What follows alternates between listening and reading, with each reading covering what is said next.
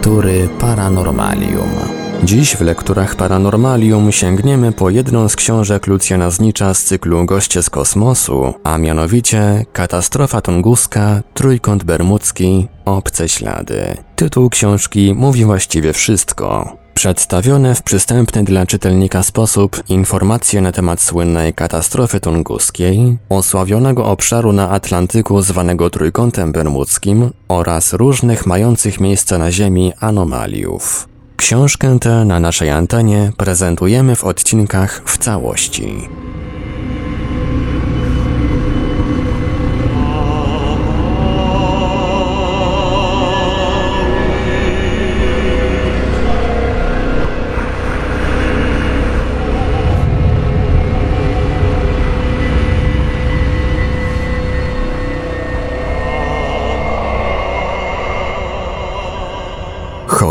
Nie z tej ziemi.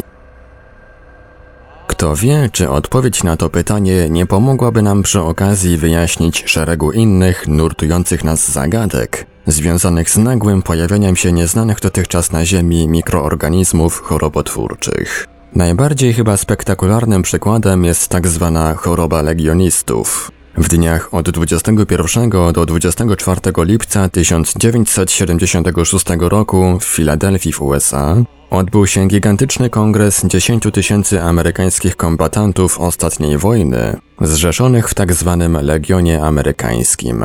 Po owocnych obradach uczestnicy kongresu ruszyli do domów, a dwa dni później zaczęli kolejno zapadać na trudną do rozpoznania chorobę. Wysoka temperatura, dreszcze, bóle głowy, mdłości, kłucie w piersiach i szczypanie oczu. Oto główne jej symptomy zanotowane przez setki lekarzy w całych Stanach Zjednoczonych.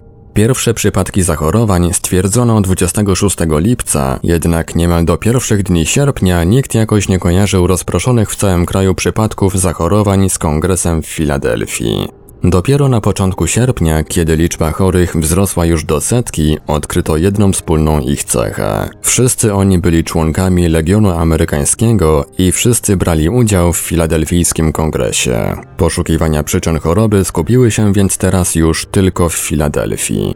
Ale i one nie dały rezultatu. Z pierwszych podejrzeń zatrucia pokarmowego trzeba było rychło zrezygnować, gdyż chorzy uczestnicy kongresu mieszkali w sześciu różnych hotelach i stołowali się w różnych restauracjach miasta. Po odpowiednich badaniach wykluczono także możliwości celowego zatrucia uczestników obrad za pomocą rozpuszczonych w napojach związków niklu, a nawet wpuszczenia do urządzeń klimatyzacyjnych głównej sali obrad hotelu Bellevue Stratford trującego gazu, foskenu. Oba te zatrucia posiadają podobne objawy. Pozostawała więc tylko epidemia bakteryjna lub wirusowa, budząca tym więcej grozy, że w tym czasie chorowało już w Stanach Zjednoczonych 150 osób, 20 osób zmarło, potencjalnie zakażonych mogło być, a w wypadku choroby zakaźnej należało ich izolować 10 tysięcy kombatantów. A tymczasem w Filadelfii rozpoczął się już następny kongres, tym razem eucharystyczny, o zasięgu światowym. Nie miejsce tu na szczegółową relację z rzeczywiście imponujących działań podjętych przez amerykańską służbę zdrowia dla wykrycia bakterii lub wirusa powodujących tę nieznaną dotychczas na Ziemi chorobę. Ale wszystkie te działania spaliły na panewce. Sprawca choroby nie miał cech bakterii ani wirusa. Wówczas H. Shepard, szef Wydziału Badań nad Trądem i Rikecjami Centrum Kontroli Chorób w Atlancie i mikrobiolog J. McDady wysunęli koncepcję riketsi. Odkrył je po raz pierwszy na przełomie bieżącego wieku amerykański biolog H.T. Ricketts, a ponieważ różniły się one budową zarówno od bakterii, jak i od wirusów, w systematyce wydzielono je w odrębną grupę mikroorganizmów noszących od nazwiska swego odkrywcy nazwę Ricketsi. Dziś wiemy już, że riketsie mają wprawdzie rozmiary i kształty zbliżone do bakterii, kulki, pałeczki, nici, ale żyją tak jak wirusy jako pasożyty komórek.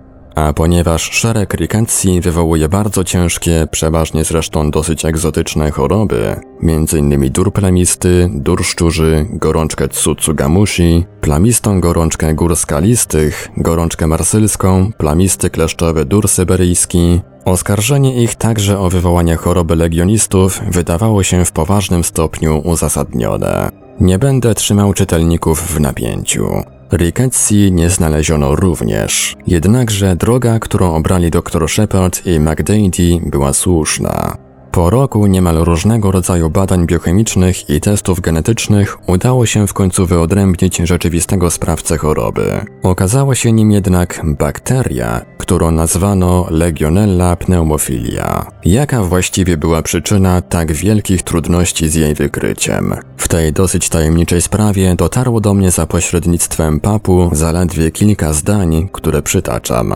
Jest to nieznana dotychczas odmiana bakterii. Badania za pomocą mikroskopu elektronowego dowiodły, że mikroorganizm ten ma strukturę bakterii, chociaż jego materiał genetyczny nie wykazuje pokrewieństwa z żadnymi innymi znanymi nauce bakteriami. Koniec cytatu.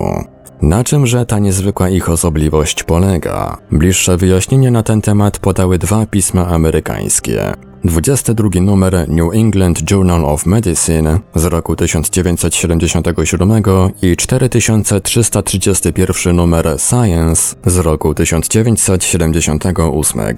Okazało się, że bakteria nie posiada jądra komórkowego, ale ma na tyle skomplikowaną budowę, iż zdolna jest rozwijać się zarówno wewnątrz obcej komórki, a więc jak wirus lub rickettsia, jak i pozakomórkowo, jak normalne bakterie. W dodatku, zależnie od środowiska, w którym się legionella pneumofilia rozwija, może ona przebierać zarówno kształty złożonych z wielu połączonych ze sobą komórek nici, jak też odrębnych pałeczek, a nawet kulek. Nic dziwnego, że tak trudno ją było odkryć. Po półtora rocznym badaniu naukowcy wysunęli podejrzenie, że bakteria ta znajduje się prawdopodobnie w glebie, aczkolwiek, cytat, nie ustalono z całą pewnością, to już znów komunikat papu, jakie jest miejsce jej przebywania poza organizmem ludzkim. A więc co właściwie ustalono? Że w epidemii filadelfijskiej zaraziło się nią 180 osób, z czego 29 zmarło, że jest to choroba szczególnie niebezpieczna, bowiem wskaźnik śmiertelności wynosi około 17%,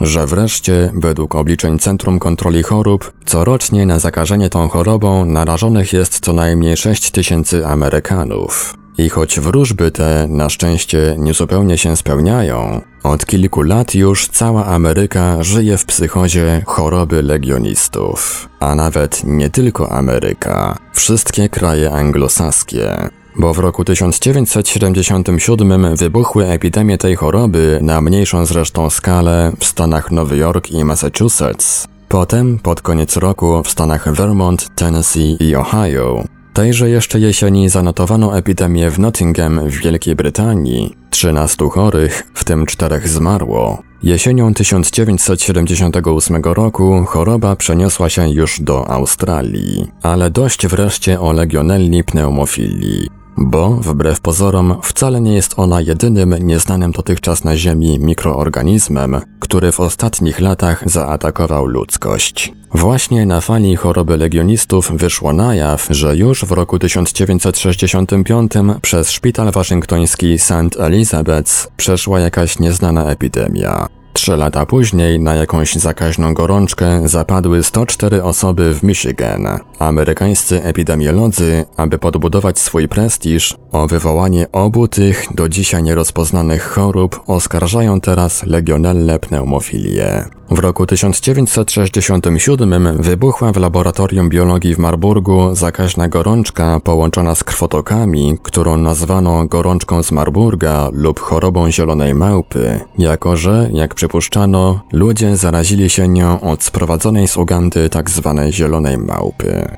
Za sprawcę tej choroby uznano nieznany wirus, którego do dziś zresztą nie udało się ujawnić. Tymczasem w tymże jeszcze roku 1967 japoński lekarz Tomisaku Kawasaki odkrył u dzieci nową jednostkę chorobową, charakteryzującą się zaczerwienieniem skóry twarzy, warg, a nawet oczu, podwyższoną temperaturą oraz obrzmieniem rąk i nóg. U dzieci zmarłych na tę chorobę stwierdzono zablokowanie obiegu krwi przez powstałe w głównych arteriach skrzepy. Mimo iż choroba doktora Kawasaki wykryta została jeszcze w roku 1967, do dzisiaj sprawca jej nie został ujawniony, a w roku 1976 dzieci chorowały na nią już nie tylko w Japonii, ale także w Grecji, Kanadzie i Stanach Zjednoczonych. W roku 1969 zmarła jak rażona piorunem, jak mówiła oficjalna wersja, w Lassie w Nigerii pielęgniarka Lorewine. Ale nie był to piorun. Dwie jej koleżanki, które usiłowały udzielić jej pomocy, zmarły wkrótce po niej. Tak rozpoczęła się nowa, znów wywołana przez niestany dotychczas na Ziemi mikroorganizm, choroba ochrzczona gorączką z lasy. Dopiero w roku 1976, kiedy ponawiająca się raz po raz na terenach Czarnej Afryki epidemia dotarła do Sudanu, gdzie zmarło 118 osób, Sierra Leone i Zairu, ponad 800 wypadków śmiertelnych, rzecznik Światowej Organizacji Zdrowia w Genewie ujawnił jej symptomy. Ból głowy, wysoka temperatura, krwawienie z ust i nosa, śmierć na skutek wewnętrznych krwotoków. Do końca epidemii w roku 1976, która ostatecznie sama wygasła, mimo gorączkowych wysiłków nie udało się wykryć jej sprawcy. Latem 1973 roku wybuchło znów nietypowe zapalenie płuc wśród turystów w Szkocji. I tu sprawca choroby pozostał nieznany. Cztery lata później medycyna została zaalarmowana aż trzema nieznanymi dotychczas na Ziemi chorobami zakaźnymi.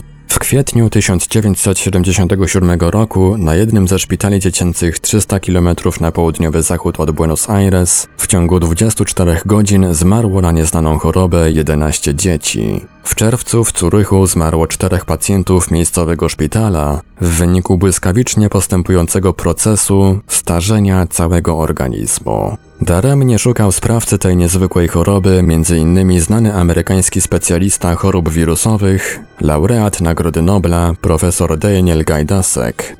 A w listopadzie na Molukach w Indonezji w ciągu dwóch tygodni zmarło 26 osób na dziwną chorobę, rozpoczynającą się od skrzepu krwi w głównej arterii w nodze, nazwaną przez miejscową ludność Balabala. W czerwcu 1978 roku świat dowiedział się o nowej chorobie gorączce pokąpielowej, która zaatakowała 104 osoby w Szwecji. Wszystkie bezpośrednio po kąpieli w swych wannach, stąd ta dziwna nazwa. W styczniu 1979 roku w szpitalu Santo Bona w Neapolu ponownie wybuchła wśród kilkuletnich dzieci zakaźna gorączka, która już w swym poprzednim ataku w ciągu 10 dni potrafiła uśmiercić ich aż 39. Łącznie do marca 1979 roku zmarło na tę chorobę ponad 70 dzieci. Oczywiście, wszystkie te choroby mogą być całkowicie ziemskiego pochodzenia. Powszechnie znana jest przecież niezwykła zdolność mikroorganizmów do szybkich mutacji, w których wyniku spokojnie współżyjące z nami od wieków bakterie i wirusy z dnia na dzień stają się zjadliwe i ruszają pełnym frontem do ataku. Tak, tylko że wszystkie te mikroorganizmy znamy nie gorzej od naszych pięciu palców, i przed naszymi elektronowymi mikroskopami nie potrafiłyby się ukryć nawet w ciągu kilku godzin.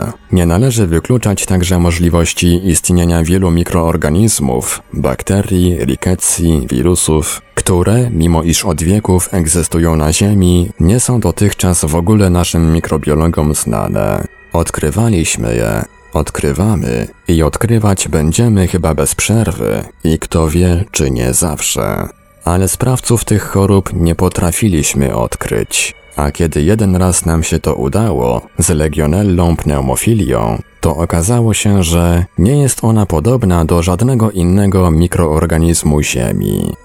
Czy w tej sytuacji, pamiętając w dodatku o niezwykłej zaiste księżycowej Odysei, którą zrealizował Streptococcus mitis, nie musimy przyznać co najmniej równych praw hipotezie, iż raz po raz pojawiające się nowe choroby zakaźne, których sprawców wciąż nie jesteśmy w stanie wykryć, mogą być wywoływane przez mikroorganizmy docierające do nas z kosmosu? Purpurowe bąble z Garland Ale skoro już raz odważyliśmy się na taki szaleńczy skok w otwierającą się przed nami wręcz w nieskończoność przepaść panspermii empirycznej, dlaczego się mamy jeszcze ograniczać tylko do mikroorganizmów? To jest czerwone i pulsuje, przy nakłuciu wydziela z sykiem płyn podobny do krwi. Nie daje się w żaden sposób zniszczyć. Wypełzło już z mego ogródka na płot. Jestem nieprzytomna ze strachu. W końcu maja 1973 roku całą prasę amerykańską obiegły przerażające wręcz wypowiedzi Mary Harris, właścicielki ogródka w niewielkim amerykańskim miasteczku Garland w pobliżu Dallas w Teksasie. Garland w ciągu kilku dni stało się sensacją całej Ameryki. Tysiące turystów ruszyło obejrzeć niezwykłe żywe twory. Tylko strachowi przed nieznanym i obrzydzeniu przed krwawymi naroślami zawdzięczamy fakt, iż zagadkowe przejawy życia z ogródka Mary Harris nie zostały zaraz w pierwszych dniach zadeptane przez tłumy. Dzięki temu uzyskaliśmy o nich relacje nie tylko od nieprzytomnej ze strachu kobiety, ale i od specjalistów. Czy jednak rzeczywiście bardzo się one różnią od siebie? Ale z początku suche fakty.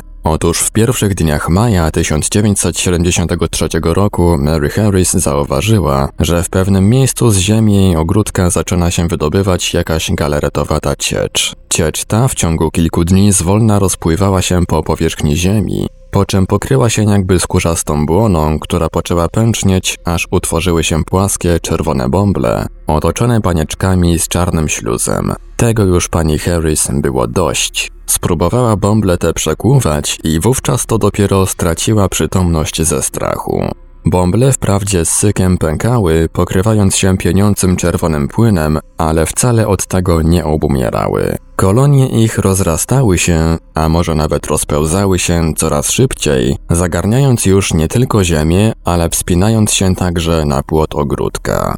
Z chwilą ogłoszenia w prasie wypowiedzi Mary Harris, sprawa purpurowych bombli z Garland ruszyła od razu dwoma, nie zawsze zbieżnymi torami. Jednym rządnym sensacji, drugim szukającym wyjaśnienia. Poszukiwacze sensacji okazali się aktywniejsi. Wkrótce odkryli więc, że podobno przed 76 laty w roku 1897 spadło właśnie w Garland z nieba coś niezwykłego. Był to podobno wrak metalowego pojazdu, w którym znaleziono nawet szczątki jakiejś nieżywej już istoty. A pamiętajmy, że pierwszy samolot konstrukcji braci Wrightów uniósł się w powietrze z załogą po raz pierwszy dopiero 7 lat później, w roku 1904.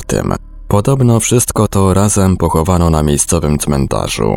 Dalsze wieści donosiły o przeprowadzonych podobno poszukiwaniach tajemniczego grobu, a nawet o jego znalezieniu i wydobyciu metalowych części nieznanego pochodzenia i przeznaczenia. Po czym ten tor sensacyjny urwał się nagle i niespodziewanie, bez żadnego dalszego ciągu, niemal jak słynne pasy startowe na pustyni Nazca. Wszystkim świadkom całej tej krótkotrwałej sensacji najdłużej chyba pozostało w pamięci najczęściej używane słowo Podobno.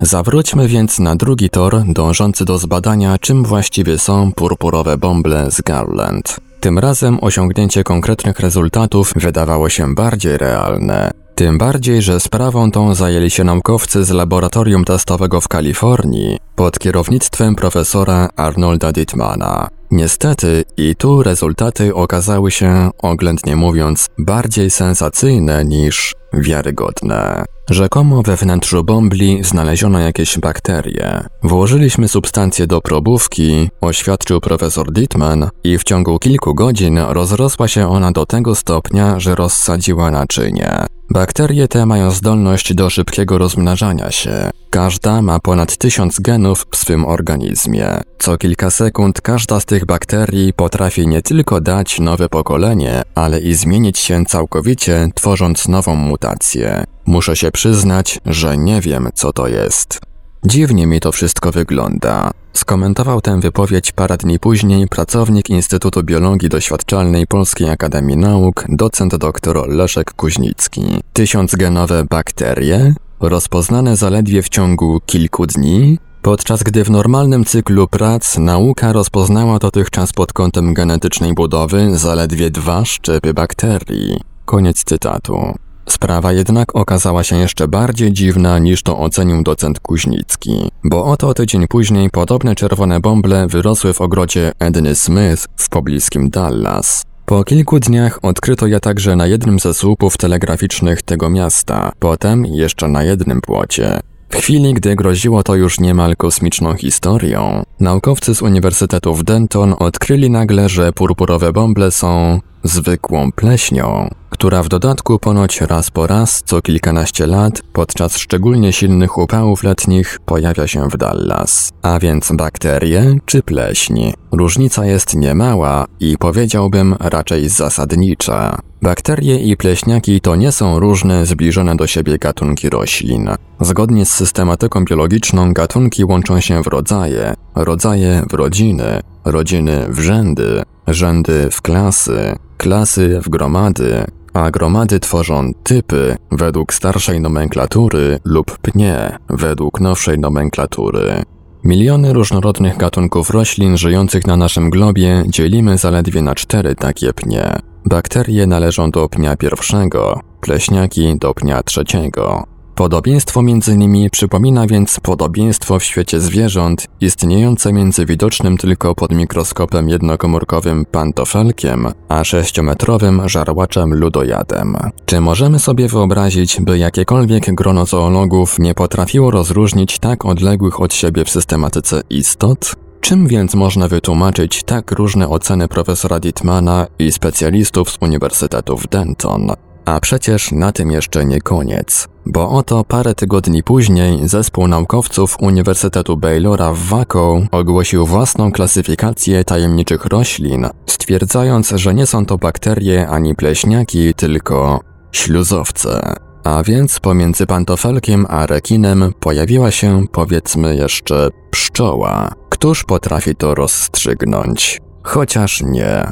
Porównanie nie jest właściwe. Współczesna systematyka zalicza śluzowce, tak jak i pleśniaki, do wspólnego pnia grzybów. Tyle tylko, że najnowsze prądy wśród systematyków atakują już w ogóle zaliczanie wszystkich grzybów do świata roślin. Pisałem o tym w rozdziale Zagadki przyrody żywej, uważając, że twory te są czymś pośrednim między roślinami a zwierzętami. A jeszcze szczególnymi cechami wśród grzybów wyróżniają się właśnie śluzowce, które też w starej systematyce wydzielone były spośród grzybów w odrębną, równoległą z grzybami gromadę. Bo też istotnie twory te są szczególne. Myxomycetes, tak brzmi ich oficjalna łacińska nazwa, nie posiadają, jak normalne rośliny, chlorofilu, a więc nie są zielone, tylko mają różne, często jaskrawe kolory. Ciało ich zresztą również nie przypomina w niczym rośliny. Śluźnia, tak się nazywa jedna z postaci śluzowców, jest galaretowatą masą zdolną do poruszania się ruchem pełzakowatym.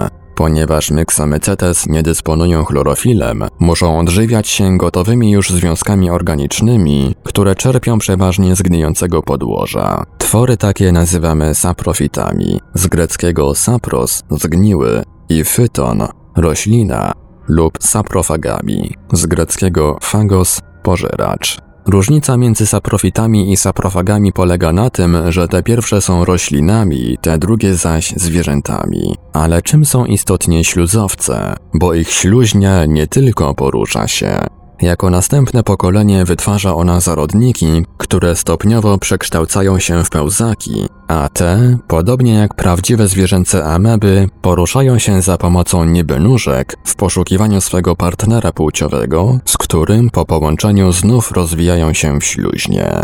I to ma być roślina? Nie będziemy się tu wtrącali do zrozumiałego w tej sytuacji wieloletniego już sporu systematyków nad tym, do jakiego świata właściwie śluzowce zaliczyć. Wystarczy nam, że nawet ten schematyczny opis ich wyglądu i życia dosyć się zgadza z opisem zjawiska w Garland. I ta pierwotna galaretowata ciecz, i ta niezwykła purpurowa barwa, i te pulsujące pęcherze, nawet ewentualność odkrycia bakterii, które mogą ze śluzowcami żyć w symbiozie.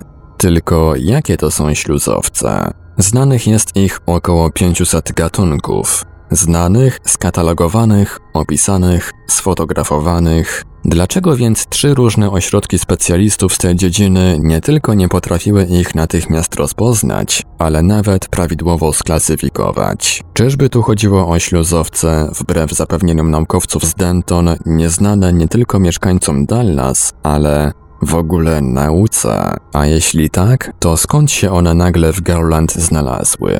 Czy nie mają jednak istotnie jakiegoś związku z wątkiem sensacyjnym, który tak szybko wybuchł i jeszcze szybciej został zgaszony?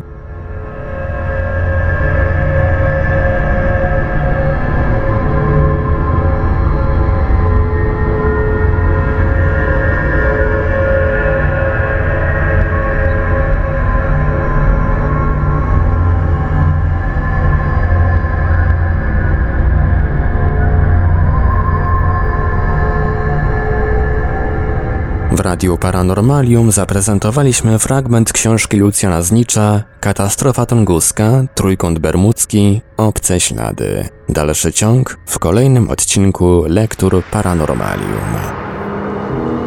Archiwalne odcinki Lektur Paranormalium znajdziesz do pobrania w archiwum naszego radia na stronie www.paranormalium.pl.